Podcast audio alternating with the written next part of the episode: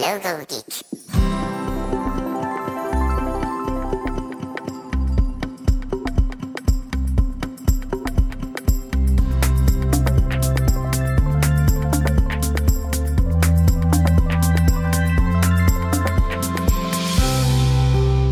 Hey, Logo Geeks, it's Ian Paget here. I'm back with another podcast created to help you make a living designing logos.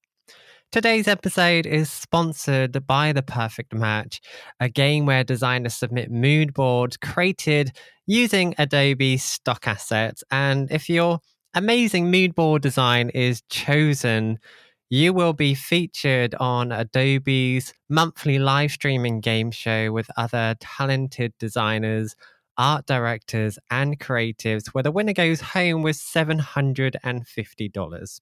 It's totally free to participate in the perfect match. And by simply submitting an entry, Adobe will buy you a coffee for your time. To learn more and to enter, visit theperfectmatch.co forward slash logo geek. That's theperfectmatch.co forward slash logo geek.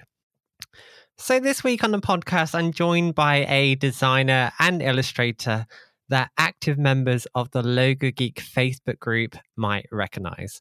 Scott Fuller, who runs his own design studio, the Studio Temporary in Atlanta, Georgia. In this interview, we go right back to how he first got into design, how he managed to get his first design job, how he discovered his first studio space where he uh, began the Studio Temporary, how he used cold calling to find clients, and, and how posting work on social media has attracted some big projects. We spoke for over an hour, so there's lots to take in on this one. Um, so let's just jump straight into it. Here is the interview with Scott Fuller.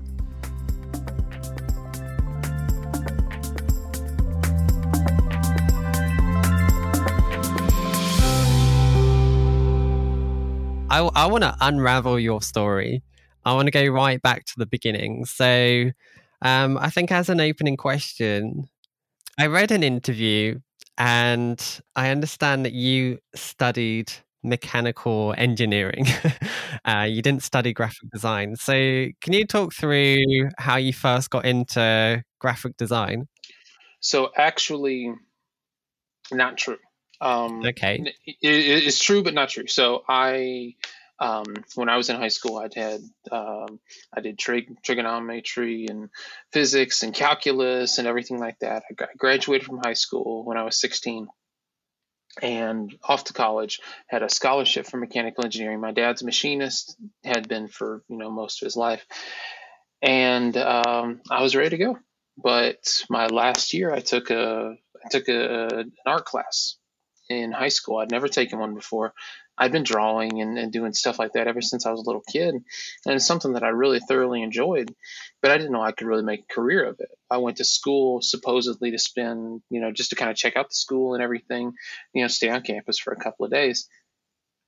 I spent about five minutes in the engineering department and I kind of snuck away from my tour group and went straight to the art department and there I kind of found, oh shoot, I can. this this is something that I can do and make a living and and do this. But the art that I found was studio art, fine art, so pen and pencil, oil painting, like different things like that. So that's what I actually changed my major to, and I went to, and that's what I started out doing is uh, is like fine art. So I did fine art for about two years, and I was good at it. I was really good at it, but after about two years, I was just done with it because I, I don't know. I I understand there are there are incredible fine artists. If a fine artist is listening to this right now, I'm not trying to offend anybody, but it I I found it in my mind to be completely useless because well, and, and let me let me try to explain this. I want to create, but I never actually felt that me looking at something and just drawing it was actually contributing to anything. All right. That was, like I said, it was in my mind, in the back of my mind, I'm going, this is not helping anybody. This is not doing anything. I'm not putting anything new into the world. It's just, I'm just drawing something. Mm-hmm. So I was, I went home that summer after my sophomore year. I was one mouse click away from blowing the whole thing up and going back and doing mechanical engineering. One mouse click, and I would have changed my the whole course of my life.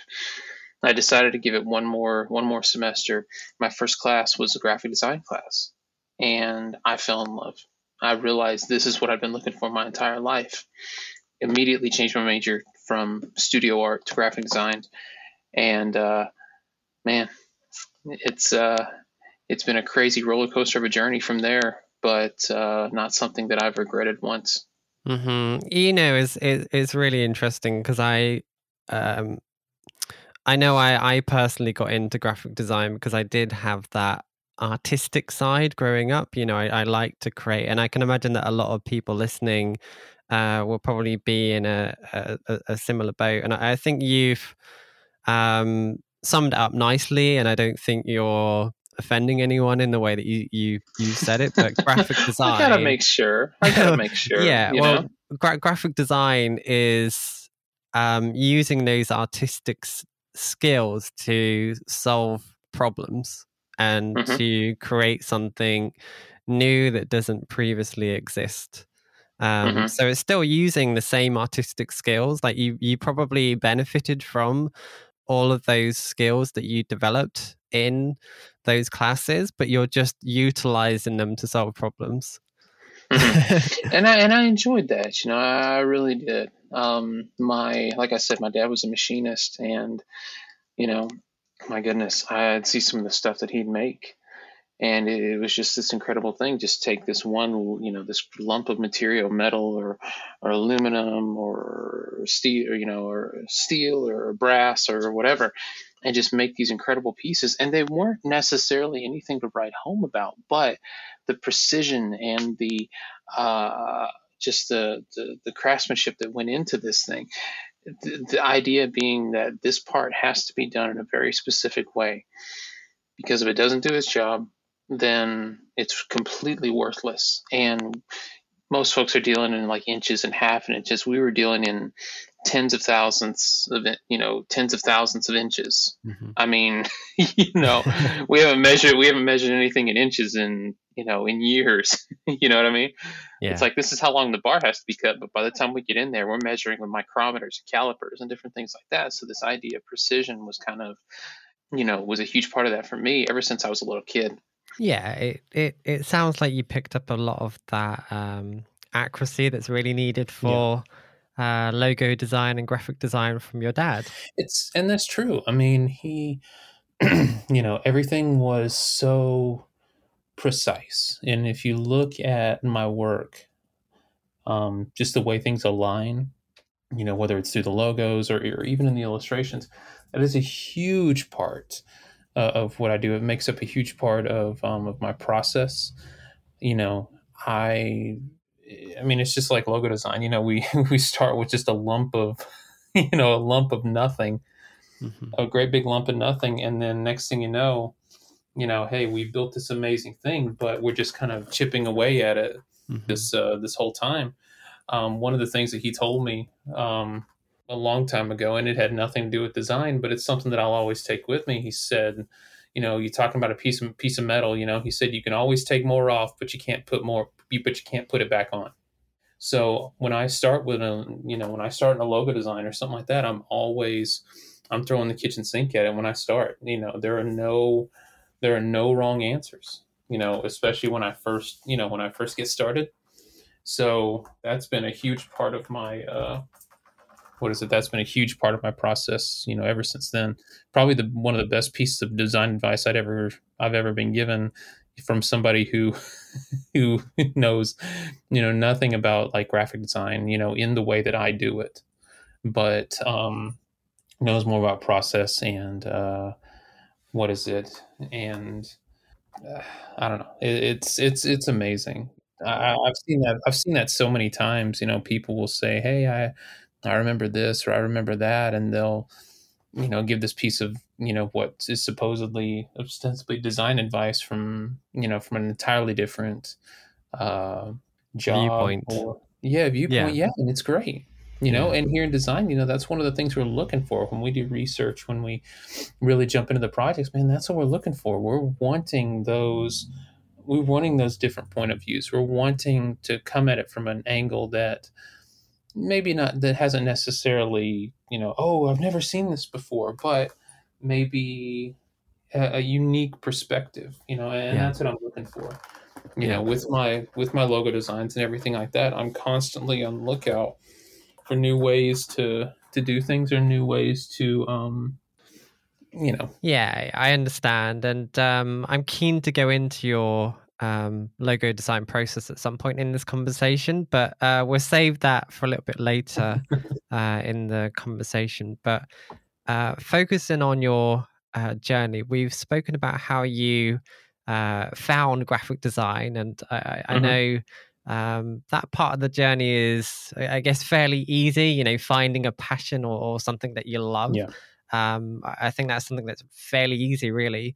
Um, but to successfully make a living uh, from that passion is is a whole different story. Mhm. So, um, again, prior to doing this interview, I I, uh, I I read a couple of previous interviews that you've done, and um, uh, in one of them, you mentioned that you did some intern placements and uh, some in-house positions, but um, you mentioned that it took a, a few years to get a, a, a proper uh, graphic design job. So, can you talk about that time? Yeah.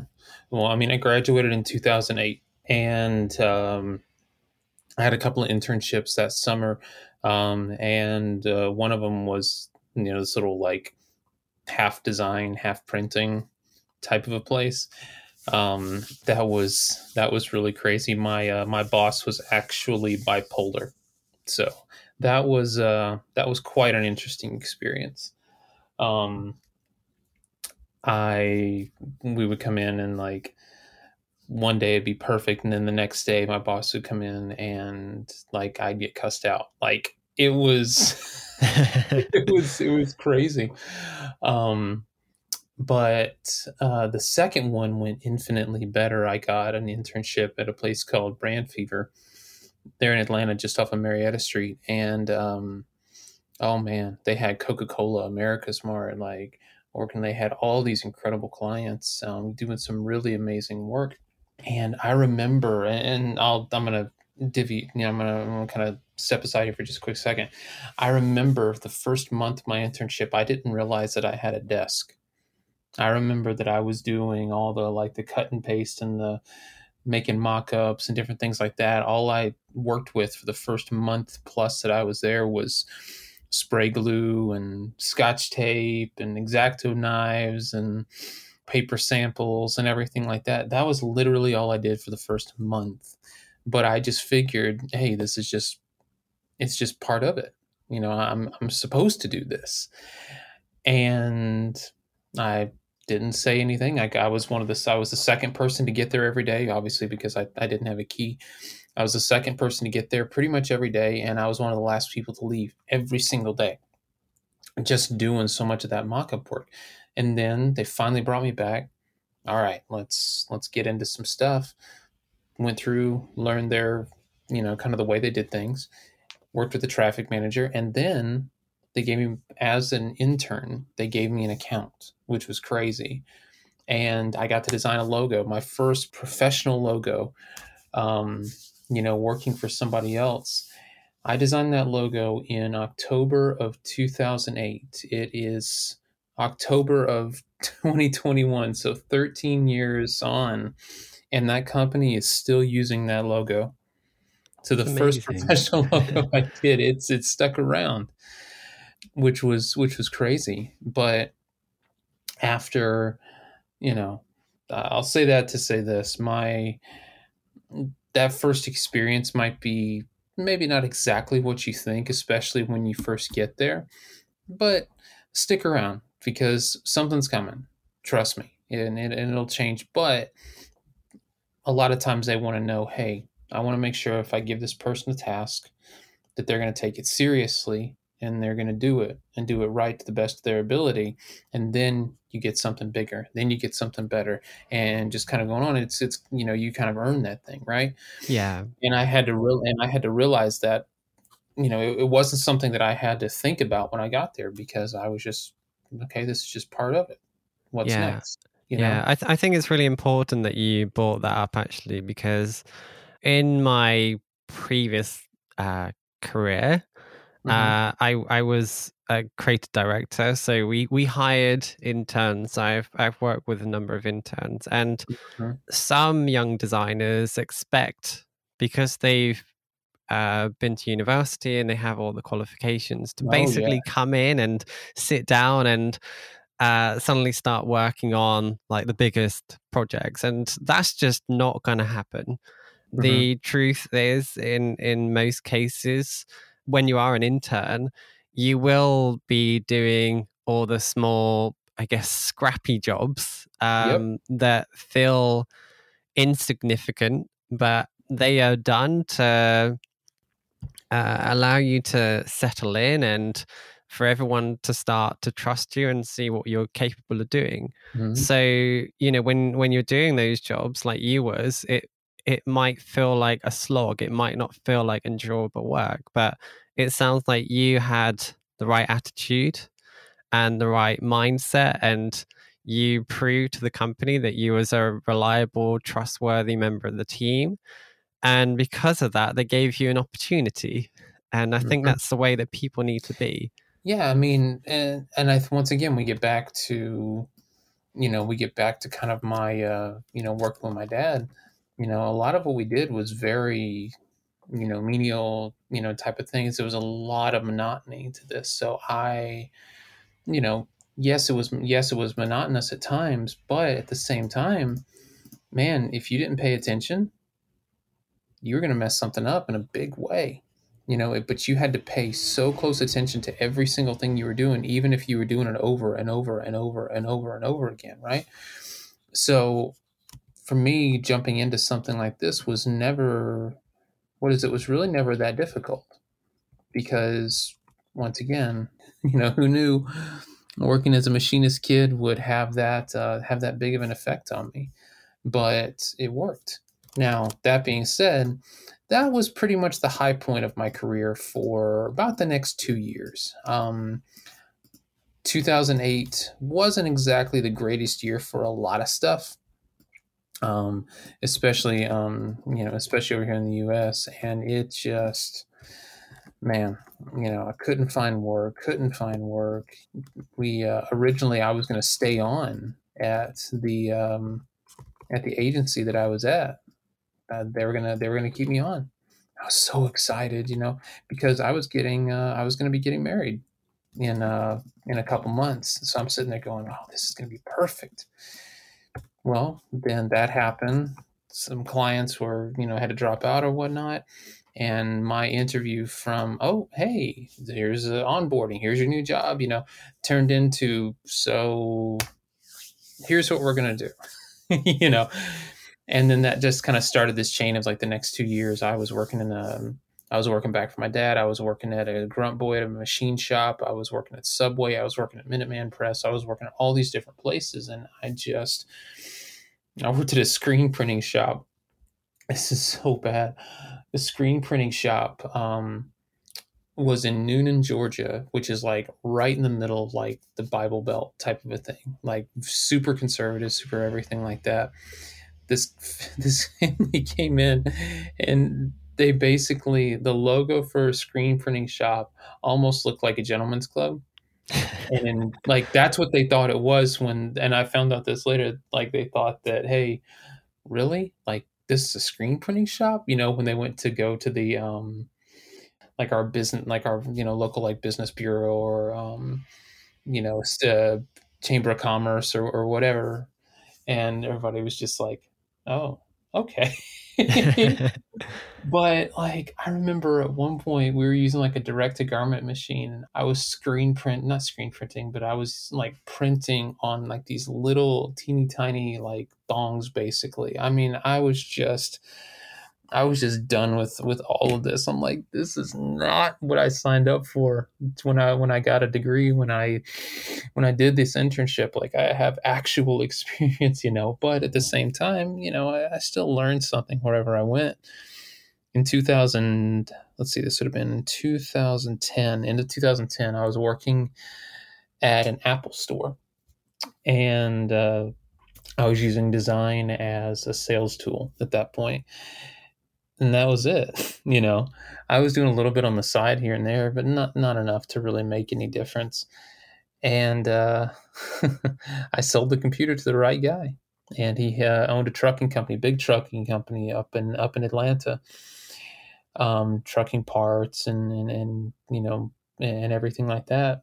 He saw what I did, and we talked about design a little bit. He asked me to come up and say, hey, let's, uh, I might have some freelance work for you. So I took a half a day off, went up there, and he said, I actually don't have any freelance work for you. And I, I got pissed for a second. And then um, he said, no, no, no, no, no, you don't understand. He said, I, I don't want to have freelance work for you. He said, I want to hire you full time. I want you to run everything. I want you to, we're going to redesign our whole identity. We're going to do packaging. We're going to do products. We're going to do uh, catalogs, we're going to do photography, we're going to do signage and wayfinding and all these different things. I was basically going to be redesigning every single thing that they had, which is going to take me a few years for sure. And so I, what I was making more than quadrupled in the space of about five minutes, which was nuts. And then I'll never forget that day because I went home that night and my wife told me she was pregnant. So all of that happened in one day. Oh, timing! Unbelievable. I, I, I need to unravel this a little bit. Um, firstly, I, I, I need to say congratulations for that. But okay, so so you was working in Apple. A guy came in and offered you a, a an amazing graphic design job. So, now there, there's obviously more to this. So what was it that you actually was able to show him, and I actually uh, didn't show him any work at all. So how um, how did he know that you was capable of doing all of this stuff that he needed to? Because that's an incredible I, opportunity just off a whim. so I told you at the time that the only thing that I was using design for was a sales tool. It's like, oh, this works really good if you're a designer or different things like that. You know, this this type of computer might be great for this or great for that. You know, and then he goes, oh, you're a you're a designer. And I'm like, well, yeah, I'm sitting here and, you know, selling you an Apple, you know, selling you a computer. So absolutely, I'm a designer. you know what I mean? And then he said, huh. He said, you do. And then he just asked me if I did freelance. And I said, I, I did. And he said, well, I might have some stuff for you. Can you come and talk? Did you show him anything? No. Did he see anything? no. Like, that's that's the crazy part. Like I said, he's like, "Do you have any stuff with me?" And what he, he actually asked me if I had any stuff, and I said, "Well, I'm." I said I can't really be showing that stuff around at the moment. I said, but I can come up and you know I can come up and talk to you and, and stuff like that. Sure. So I did show eventually show him some stuff when we met, but um, but at the time um, at the time we were there before we made the appointment, I wasn't able to show him anything. Yeah, yeah. So, so by the time he'd made you the offer, he you you'd been able to show him mm-hmm. uh, some of the previous work that you'd done. Okay, so something else I want to ask. Um, so far in this story, um, you've done the one logo. uh, uh, so, in terms of what you've shown him, where did that work come from? Was that collectively from uh, jobs that you had, or had you been doing work in your own time? Um, I had been trying to do work in my own time. Some of it was from school. Some of it, I was still showing some school work. You know, two years out. I mm-hmm. mean, I had been trying. There was like one or two projects that I still showed from school, but I, at that point, I was almost giving work away just so that I could do it. You know, I was like, hey, let's try this, let's try that, you know, just so I could get experience or do different things like that. I'd picked up a few freelance jobs here and there. So I had a little bit of work, but not anywhere close to like, uh, I mean, obviously like what I have now and what I have then are two very different things. Yeah, but my I, I guess what I'm trying to get at is that you didn't just sit around no waiting No. You went out there, and it sounds like you did a lot of work for free as as gifts in order to get that experience and not even as uh, not even as gifts just like you know nobody had a budget and, and nobody was doing that. And you know maybe i was wasn't you know knocking on the right doors but at that time it was like look I, I did have a little bit of work but i needed to i don't know. I i was pretty i mean i still am you know pretty obsessed with what i do but you know i want i knew this is what i wanted to do. I was the you know uh, there was never a doubt in my mind. Yeah. now i had a lot of people that i was talking to at the time. I had agencies that i was talking to. I actually had during that time i actually had an opportunity to go work at an agency as another it was like an internship again but my internship at at brand fever was man it was paid and they paid me well they paid me time and a half. They paid for my parking. They did. I mean, like I, I felt like an employee. And then I got an offer from this agency, um, and I was going to be their first ever intern. You know, I had looked up to this agency for years, and they were like, "All right, well, let's do this." And then I asked about payment. They were like, "Oh, like we don't pay. We just give like a gas stipend." And I'm like, "Oh no, please don't tell me that." So basically, I'd have to work for four months, and the only thing I'd be earning is gas money. So I had to turn it down because I uh, I had to have something that could make money, you know. Yeah. And that kind of changed. That changed the entire course of my career, and I'm glad that I did that.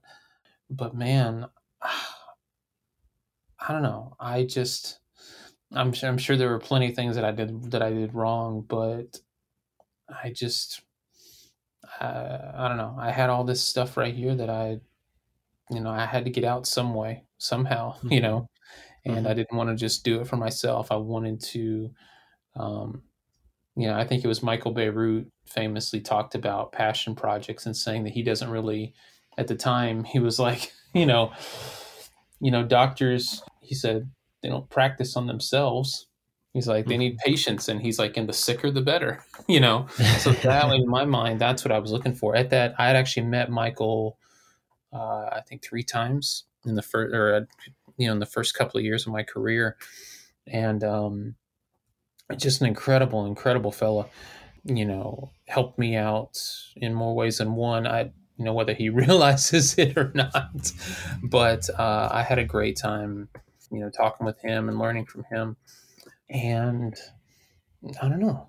I just I knew it was I knew it was something that I had to do, and yeah. you know I figured you know maybe there are better ways, but I can't find it right now, so I'm just gonna stick with it. yeah, yeah. I, I, think the important thing for listeners, um, if someone's listening now that is uh, finishing university or going through university, or they haven't started their journey yet, the thing that I'm trying to really get at is that um, opportunities can come up and you can get lucky, but luck is the result of putting in the work. Yes. Um, so even though you was going through that, I guess, relatively tough time of not being able to find uh, the job that you wanted, not being able to do the type of work that you was looking for, mm-hmm. you were still putting in the work in your own time, yes. doing um, graphic design work for free or for small amounts of money in mm-hmm. your own time so that you could gain that experience. Uh, you could build up a portfolio of work. And then when that, you know, that that moment where you got lucky and you was in the right place at the right time, mm-hmm. you was able to talk in the right way. You was able to show your work uh, mm. when he wanted to see it. And that, by the sound of it, that wasn't work that you did, um, you know, in a job. That was stuff that you did off off your own back. And if you didn't do that, you would not have got that job. No, so if anyone's out there listening that's looking for a job, don't just sit there waiting, twiddling your fingers. Get it. out there and do work, even if it's for small amounts of money. You know, the the important thing is, or, or rather, how you're getting paid is through experience. Mm-hmm. And that experience when you're young and when you're new is more valuable to you than uh, money and This is very uh, working with real clients you can get testimonials you can get case studies you, you build up experience and i think that's uh, incredibly valuable and if you hadn't done that you wouldn't have got that job No, I mean, I remember when I went out on my own. I remember I used to cold call all the time, all the time. You know, just I'd see something I want to do, I'd come at them as you know, almost as a fan, really. And next thing you know, you know, sometimes it worked out, sometimes it didn't. But my goodness, I've uh, I've had some pretty spectacular stuff come out of a cold call. I interrupt this interview for a short message from the sponsor of this episode, The Perfect Match, a game where designers submit mood boards created with Adobe stock assets and earn your chance to play on a game show to win big. As designers, we pitch good vibes and great ideas through visuals all day, every day. But how well does our design communicate? Do clients and higher ups really understand the work we put in front of them? Well, let's find out. Test your skills by assembling a brand inspired mood board with Adobe stock images to the perfect match. And if your skillful project is chosen, you will be featured on Adobe's monthly live streaming game show with other groovy designers, art directors, and creatives, where the winner goes home with $750. It's free to participate in the perfect match, and if you submit an entry, Adobe will buy you a coffee for your time. To take part and to learn more, visit theperfectmatch.co forward slash logo geek. So let's get back to the interview. Okay, so now you got that experience, now you got that job that you was looking for. At some point you started your own agency and you're continuously doing that now. How did you go from having that amazing opportunity that you got from being in the right place at the right time to starting your own company? Okay, so um, I was working at the trucking company. This was back in the this back in January of 2000 and let's see, this would have been 2012, January 2012. Um, but basically, I, I got an opportunity to work um, for this incredible little restaurant. I only had about a week and a half to finish the project. And I remember my first meeting with them was at like 11 at night. Um, and you know i was it, it, was incredible. I got a chance here's the identity you're gonna do the, the sign gonna do the menus gonna do like everything for it. And i remember um, we're living just my wife and i were living just outside of downtown Newnan and i remember going and working with the local like sign shop there. But this shop um, here in the, here in the us especially in the south in small towns a lot of times they'll you know, as you drive onto like the old main streets and, and everything like that, you'll see a lot of houses along the side of the road, but these houses are businesses, right? And it was the same with this, you know, it was a little sign shop and everything that in what looked like this really cool little house. Well, in the back room, this guy had an amazing workspace, incredible little workspace, and I loved it. It was about a five minute walk from where my wife and I lived at the time. And I remember I went there and we were working on the sign, you know, getting it all put up. And I remember I asked him, you know, is it cool if I use this space when you're not here? you know? and he said it like we talked for a little bit and he said that that was fine. I, he gave me a key.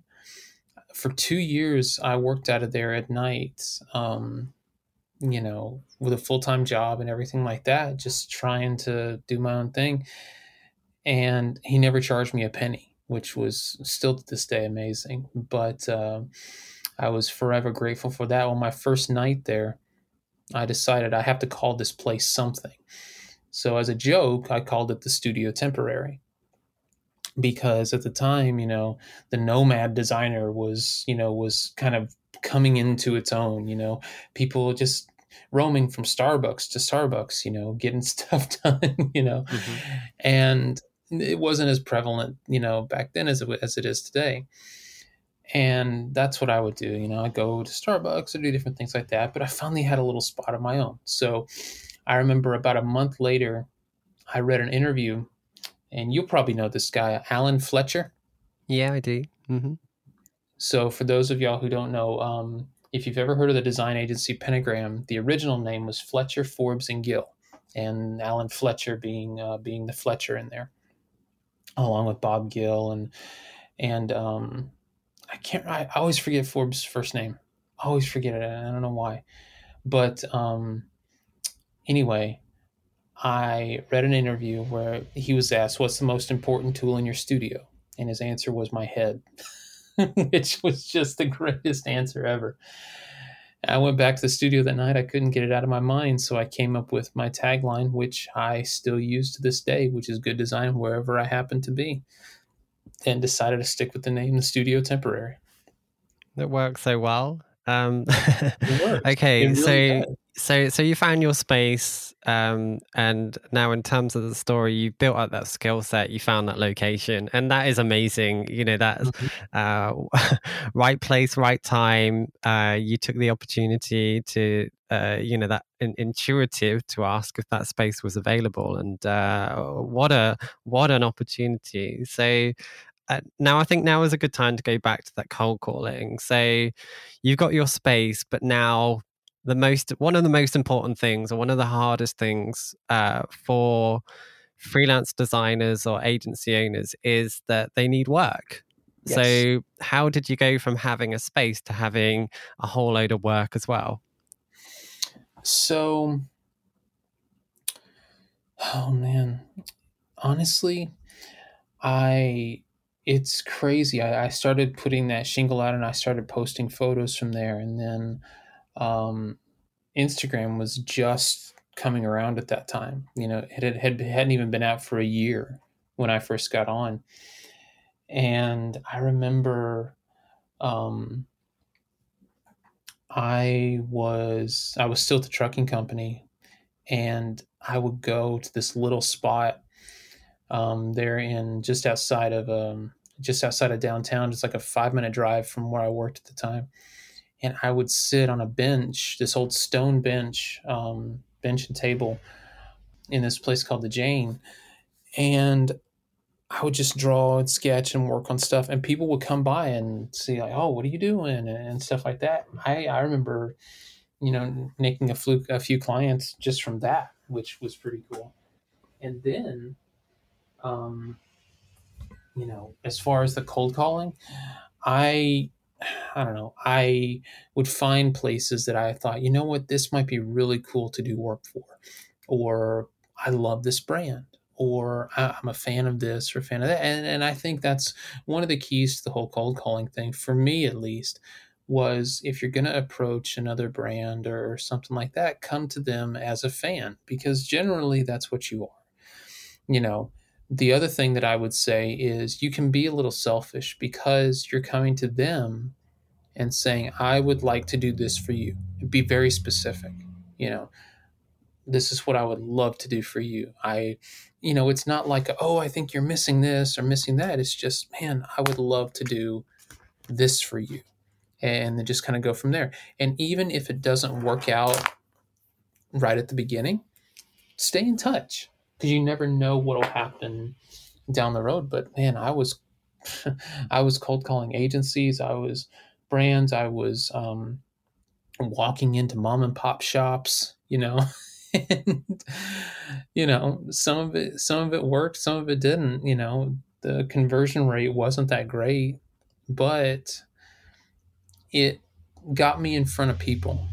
And something that I've always been able to do really well is, you know, talk to people and, and do different things like that. But you know, now I'm kind of doing it on a, you know, if I don't if I don't get this thing, you know, then we're gonna have um, we're gonna have some trouble, you know, mm-hmm. coming down the you know over the next month or something like that. So a lot of this stuff that I was doing was yes, I love to do it, but it was also you know a little bit of survival as well.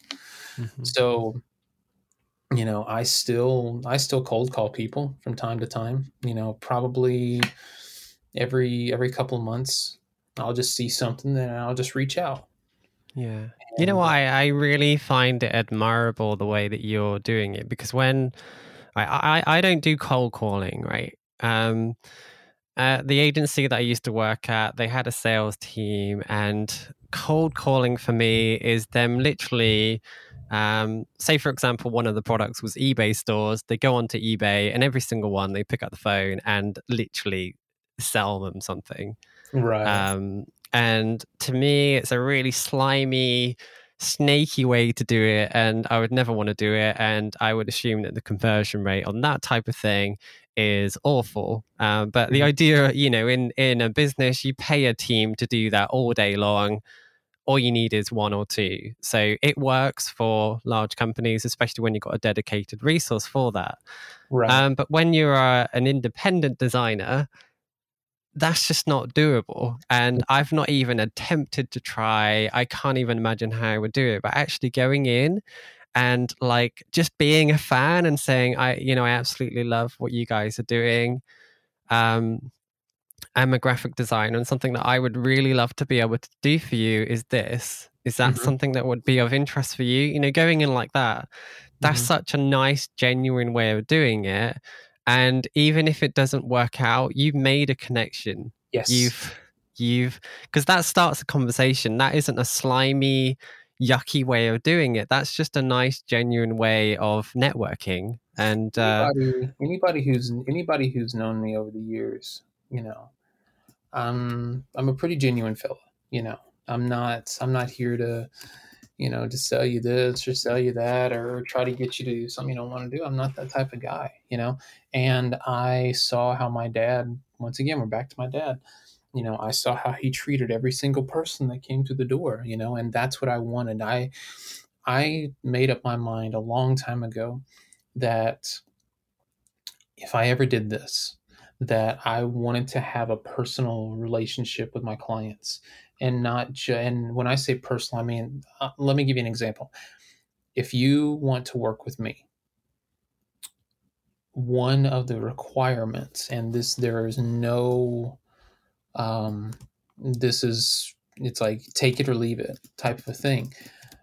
You and I have to either meet in person or we have to jump on a call or now a Zoom. These, you Mhm. know, as it kind of is these days. But if you're not willing to do either one of those things, then I don't take the job. yeah, I don't, and I, and I refuse to, because that relationship is very key for me. You know, if you don't have the time to, you know, to sit down and, and talk to me or whatnot at the beginning of this thing, then how is it going to work? How is it going to work down the road? You know, uh, it's just it's just not something that I can, you know, that you can just say, oh well, you know, that's a Yeah. huge part of of what I do. So I'm very, very, very particular about that. But I wanted that personal relationship with uh, with my clients. Um, you know, I can call I can call them all up right now. Agencies, agencies as well. I can call them up on the phone and they'll pick up. You know, and I'll and I'll know you know most everybody there by first name, and that's a huge part of what I do. And the cold calls definitely helped. Um, but uh, but once again, just some incredible you know lessons and everything from my dad. Yeah, I think that's a really nice way to look at it. And um, I know, I know personally, uh, when I first started out doing um, logo design work, a lot of it was just by email because it was on the side of a full time job. But now, now I'm independent. I I agree with you. You know, if someone's not willing to have a call or jump on Zoom, then they're I, I don't feel they're worth working with. You know, that it's so important that you can speak to the person, get to know know them, and feel the passion behind their business. Like Yeah. that's that's something I really love. Like I, I I spoke to a couple last week, and their energy and enthusiasm for their business that's come through to me, and it drives me to do the best possible work for them because Mhm. I don't want it to be you know, one of those projects where I just want to get it done because I need to get paid. I want to do the best possible work. I want to do it right. I want it to be perfect for them. I want them to succeed because it, you know, that all of that energy came from them through a Zoom call. And uh, that would they would never be able to get that across in in email. And uh, yeah, those those relationships are important, especially as a logo designer, because um, uh, how I see it is uh, a logo for a company is like the first thing that they usually get done, and um, assuming that you want repeat business, it's uh, when you've got that relationship with them, you can add on other services. So you can add on, um, you, you know, like stationery, brochures, printing, whole identity, um, websites, all sorts of stuff, whatever you, you want to do. It's a logo design as a service is a really good entry point to all of that stuff. And you're only going to get that repeat business if you have that strong relationship with um, clients. So getting on a phone call, getting on a Zoom call, uh, personally, lately is all Zoom calls. Nobody wants a telephone call anymore. It's it's always a Zoom call. Um, but yeah, I, am totally in agree, agreement with you. It's so important now, and uh, uh, you know, fundamental for building that continuous uh, relationship with clients. Yeah, it's it's a lot of fun. You know, one of the other things I always tell people too is, you know, just be available because you never know. I'll give you I'll give you another example. I um you know here I am talking about all these oh I talk to people and everything like that. I also do identity I also do graphic design as well. But um but here's the thing, uh, you know all this stuff has to if you want to do this type of design work, this is all the stuff that you have to do. And but I don't look at it as like this is something I have to do. I look at it as something really truly that I get to do. Um yes. it's a this is just as much a part of my process as you know by the time I get to my sketchbook or time to get to my computer or whatever but um, I remember playing pickup basketball, and I went over and I said hey to a guy because he and I were the only two redheads there, you know. And I we started talking, and next thing I know, this guy is not only um, like really high up at like Home Depot, he is also starting his own athletic apparel company, and had been outsourcing designs, you know, like, um, you know, for like you know, for like pennies on the dollar or whatever. And I remember he showed this to me and he had a great concept. And I said, you know, he said, What do you think, honestly? I said, You're talking about where you want to go. I said, I can tell you right now that these designs won't get you there. And I was like, I almost shocked myself for a second because I'm like, okay, that was really bold. Now I really have to back this up, you know? but I said, I, I don't, I don't think that'll get you there. And he said, do you think you could do better? I said, I do. I really do. Two weeks later, I signed a contract with him and I literally designed everything for him for like the next two years. Um, I remember eight months later, uh, this was this would have been I met him at the end of 2015. Summer of 2016 was the Rio Olympics. One of the shirts that I designed for him showed up twice on live TV at the Rio Olympics um, wow. which was pretty wild. And at the time, he was selling on Amazon as well. Um, and by the time the Olympics were over, it was the number two selling like Olympic, basically Olympic or USA shirt on Amazon, and the only thing that beat it out was a Nike shirt. It was crazy. That's amazing. It was crazy. Just from saying hi to this guy playing pickup basketball. That's it.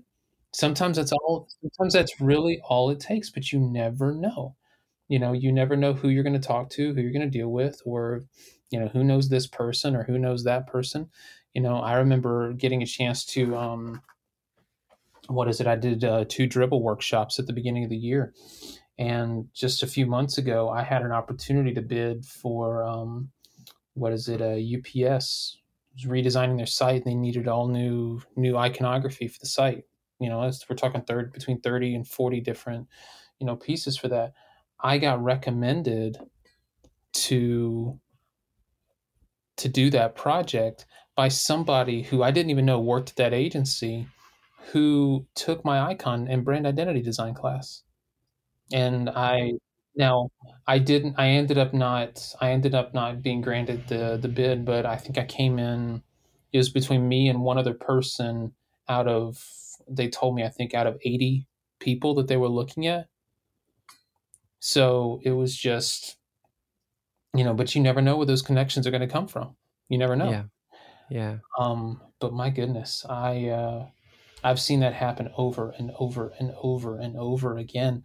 Um, I recently got a chance to design a, my first uh, mission patch. This patch is going it's going into space, you know, and I I got it through a guy that I met here locally. You know, I didn't even know he worked at an at a what is it at a you know an aeronautics uh, firm. Like I didn't even know that, and um, at, at the time at the time I didn't realize that. And then next thing you know here i am designing something that's going into space. That's incredible you know? that's incredible.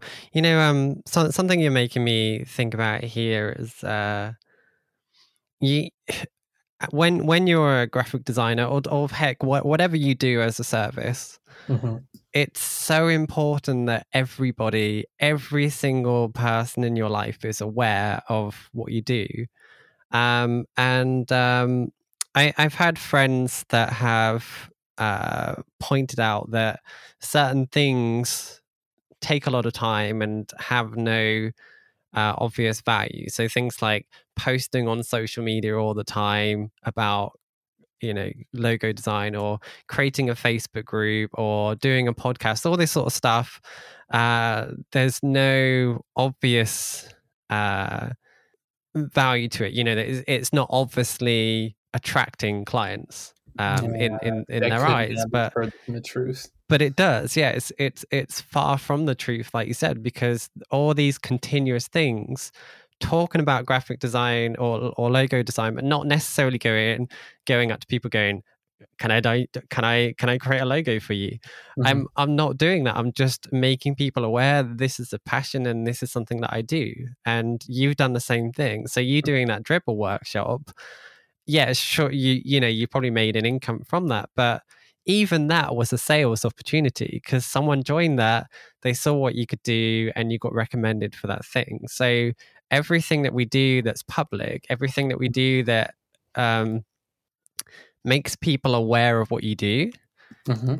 it's all valuable. Yes. Um, and I think it's so important that you know when when you meet somebody they are aware of what you do but you, you know you don't have to be trying to sell to them you don't have to be trying to um you, you, know throw your sales pitch at them you just need to yeah. be honest and just say I, I i design logos for a living and yeah. that should be enough It's like, no, I'm just, I'm just a human being, you know? Yeah. This is, but this is what I do. And I think you might actually enjoy this, you know?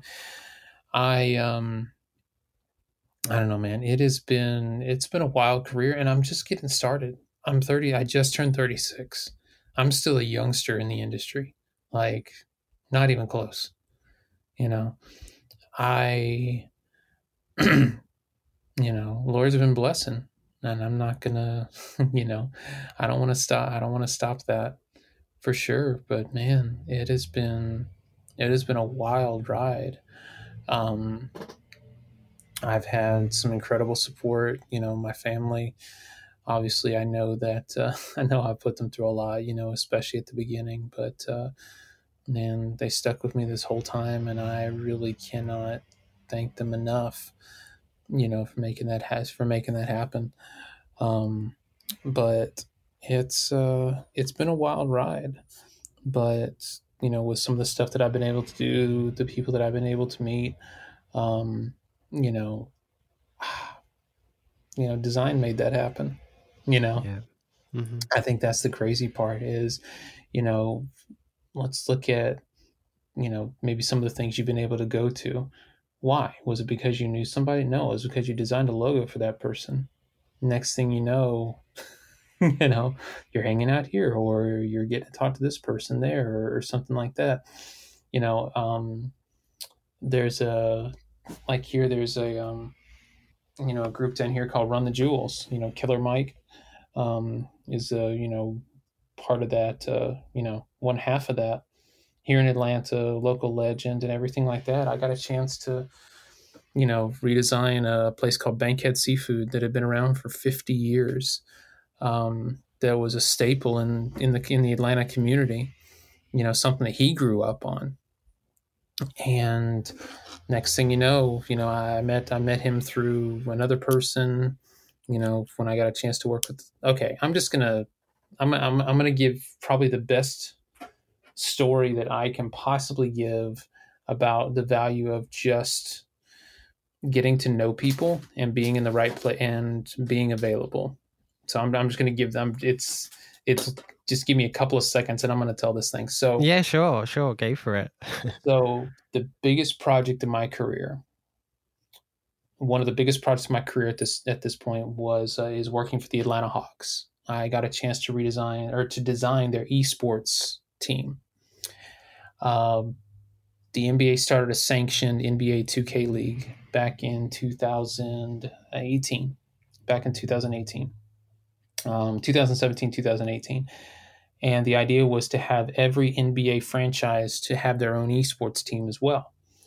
So Nike at the time, or, or Nike designed everything. Man, they designed the the logo for the um, for the league. They designed all the uniforms. They designed all of the team logos except for one. To my knowledge, I'm the only person other than Nike who has actually touched this, which is crazy. But it all started out with a, a failed project. I ended up, uh, it was a project, I won't say the name or anything like that, but let's just say I came out of it with a really cool Atlanta Hawks type of graphic, you know, kind of graphic design for it and I decided to post it to Instagram. I'm like, you know what? Tag the Hawks, tag these folks. You know, hey man, let's let's just see what happens. You know, but I made this cool thing, and I, and I thought you might dig it. About a month later, I get a call from the Hawks.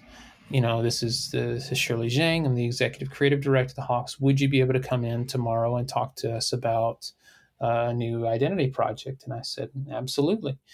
And she was like, "Oh, do you need to check your schedule or anything?" I said, "Let's just say, let's just say I did, but I didn't. How about that?" you know, um, and and and have me come in. So, um, I I remember freaking out at the time. My studio was about a block from the Hawks headquarters, right there in downtown Atlanta, which was amazing.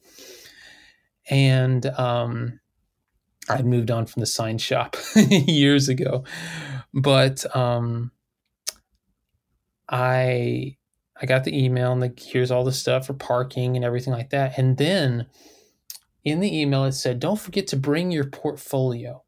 I haven't brought my portfolio to anything since 2009. Right?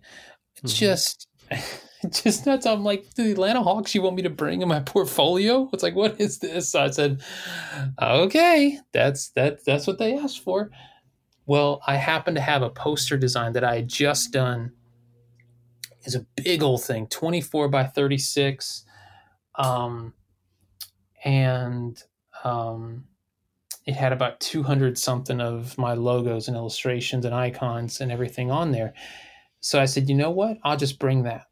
So I walked up and met with the the chief marketing officer and the, and the creative director, and they said, "Well, did you bring your portfolio?" I said, "Well, I don't have a portfolio anymore in that sense." I said, "But I think I have something better." So here we are on the top floor, corner office, and I roll out this big two foot wide by three foot long poster on what is it on Melissa's desk, paperweighted on the end. I sit back and I just said, look, there's over 200 pieces of design right there. I said, you ask me about any one of them, point to any one of them. I said, I'll tell you when I did it, who I did it for, and a funny story to go with it. I had a funny story for maybe 20% of those, but I just. kind of, I just kind of took a risk. Well, they asked about they asked about two of them, which thankfully I did have a funny story about. And five minutes later, I had the job. Wow. And um, now here's the crazy part. So go through, and do the work with them. Um, and at the time, my buddy was a photographer doing a lot of photography for for Killer Mike. Well, Killer Mike was was also around the community. He had a barber shop, which I actually was already getting my hair, my beard trimmed at, which was which was really cool. At the time, I didn't even know he owned it. Um, he actually uh, he co-owns it with his wife, um, Shay, who is a wonderful, wonderful lady.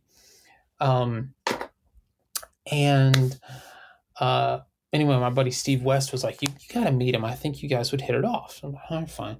Well, he started one of his uh, one of the things he did is he started in our NBA arena there in Atlanta for the Hawks. He actually opened up a version of his barber shop, so folks could get their beard trimmed or haircut during the game and watch the game, and it was an incredible view from the barber shop. Well, I took my kid, uh, my, my son and I went. He loves going to NBA games, so I took him there, and he was standing out front. So, oh shoot! So I got to, I get to meet Mike get to have the picture with him and everything like that. Well, then Melissa Proctor, who was our, like I said, the CMO of the Hawks, she walks out of the barber shop at that time, right then, and goes, Oh, hey, Scott, how's it going? I give her a hug. You know, we chit chat for a minute. Then she turns to Mike and says, By the way, this is the kid that I was telling you about. And his whole face changed. He turns to me, he goes, That was you? I said, Yeah, that was me he gave me his this guy is a you know is a pretty out there celebrity like whatnot. Like it was it was nuts. He gave me his cell phone number first meeting. We're no gonna way. we're gonna make some stuff happen. And from there we got i got the chance to do stuff at the barbershop and then to do bankhead seafood. And by the way his partner in bankhead seafood was another equally famous uh, rapper here in atlanta called T.I. um and so i got a chance to work with them. And then just uh, recently finished up a project with with T.I. for another restaurant, which I found out yesterday just got uh, painted on the side of the the building in downtown Atlanta. So all of that came from a failed project that I decided to throw up on Instagram because I thought it was really cool. And that was, uh, let's see, how long ago was that? That was three years ago. That whole process, like over those three years, um, and each one of those projects that I've done with them has literally changed some part of my career. So That's you an incredible know. story. it's all true. It's all true. It's mind blowing. Like you, you wouldn't think, or, or it, like sometimes you don't realize uh, the consequences of your actions, and mm. um, something that I've always found really important, and uh, I, I, always think back to this uh, uh, moment when I was younger. I, I met this graphic designer who uh, would never show his work. So you'd ask him, "Can you show your work?" And he he, he would never show it. He he he felt uncomfortable about sharing his work. But mm-hmm. the truth is, unless you show what you're doing, nobody actually knows what you are capable of doing. And this, you know, even comes to my mind as well. Like the, this past like six to nine months, I haven't sh- publicly shown any of the work that I've done for clients. And you've firmly reminded me the importance of uh, showing that, even the the failed stuff, because you never know what's going to come of that work. So if you if you create something, show it. Uh, show it is so important. And mm-hmm. that whole story that you've said there, that just wouldn't have happened if you hadn't have just shared this thing on Instagram. And, uh, you know, at the time you probably thought nothing of it, but look at the consequences of doing that. It's, uh, uh, it's incredible. I mean, I've been showing my work like that, you know, for, for years and years. I mean, once again, it goes back to, you know, Hey, I didn't have, you know, I didn't have clients, so I had to kind of do my own thing or I had to, you know, to kind of make up my own stuff um, I always kind of found a way to, you know, kind of found a way to put my own stuff out there no matter what. Um, just because, you know, like I said, if, if I didn't, you know, I, I wouldn't be, I wouldn't be where I am right now. You know, one thing that I did, you know, growing when I did coming up was I would actually, you know, I'd, yeah, I'd create clients and stuff like that, but I used to do these little posts based around you know hey this is kind of what i went through today. You know this is what i'm i'm dealing with today.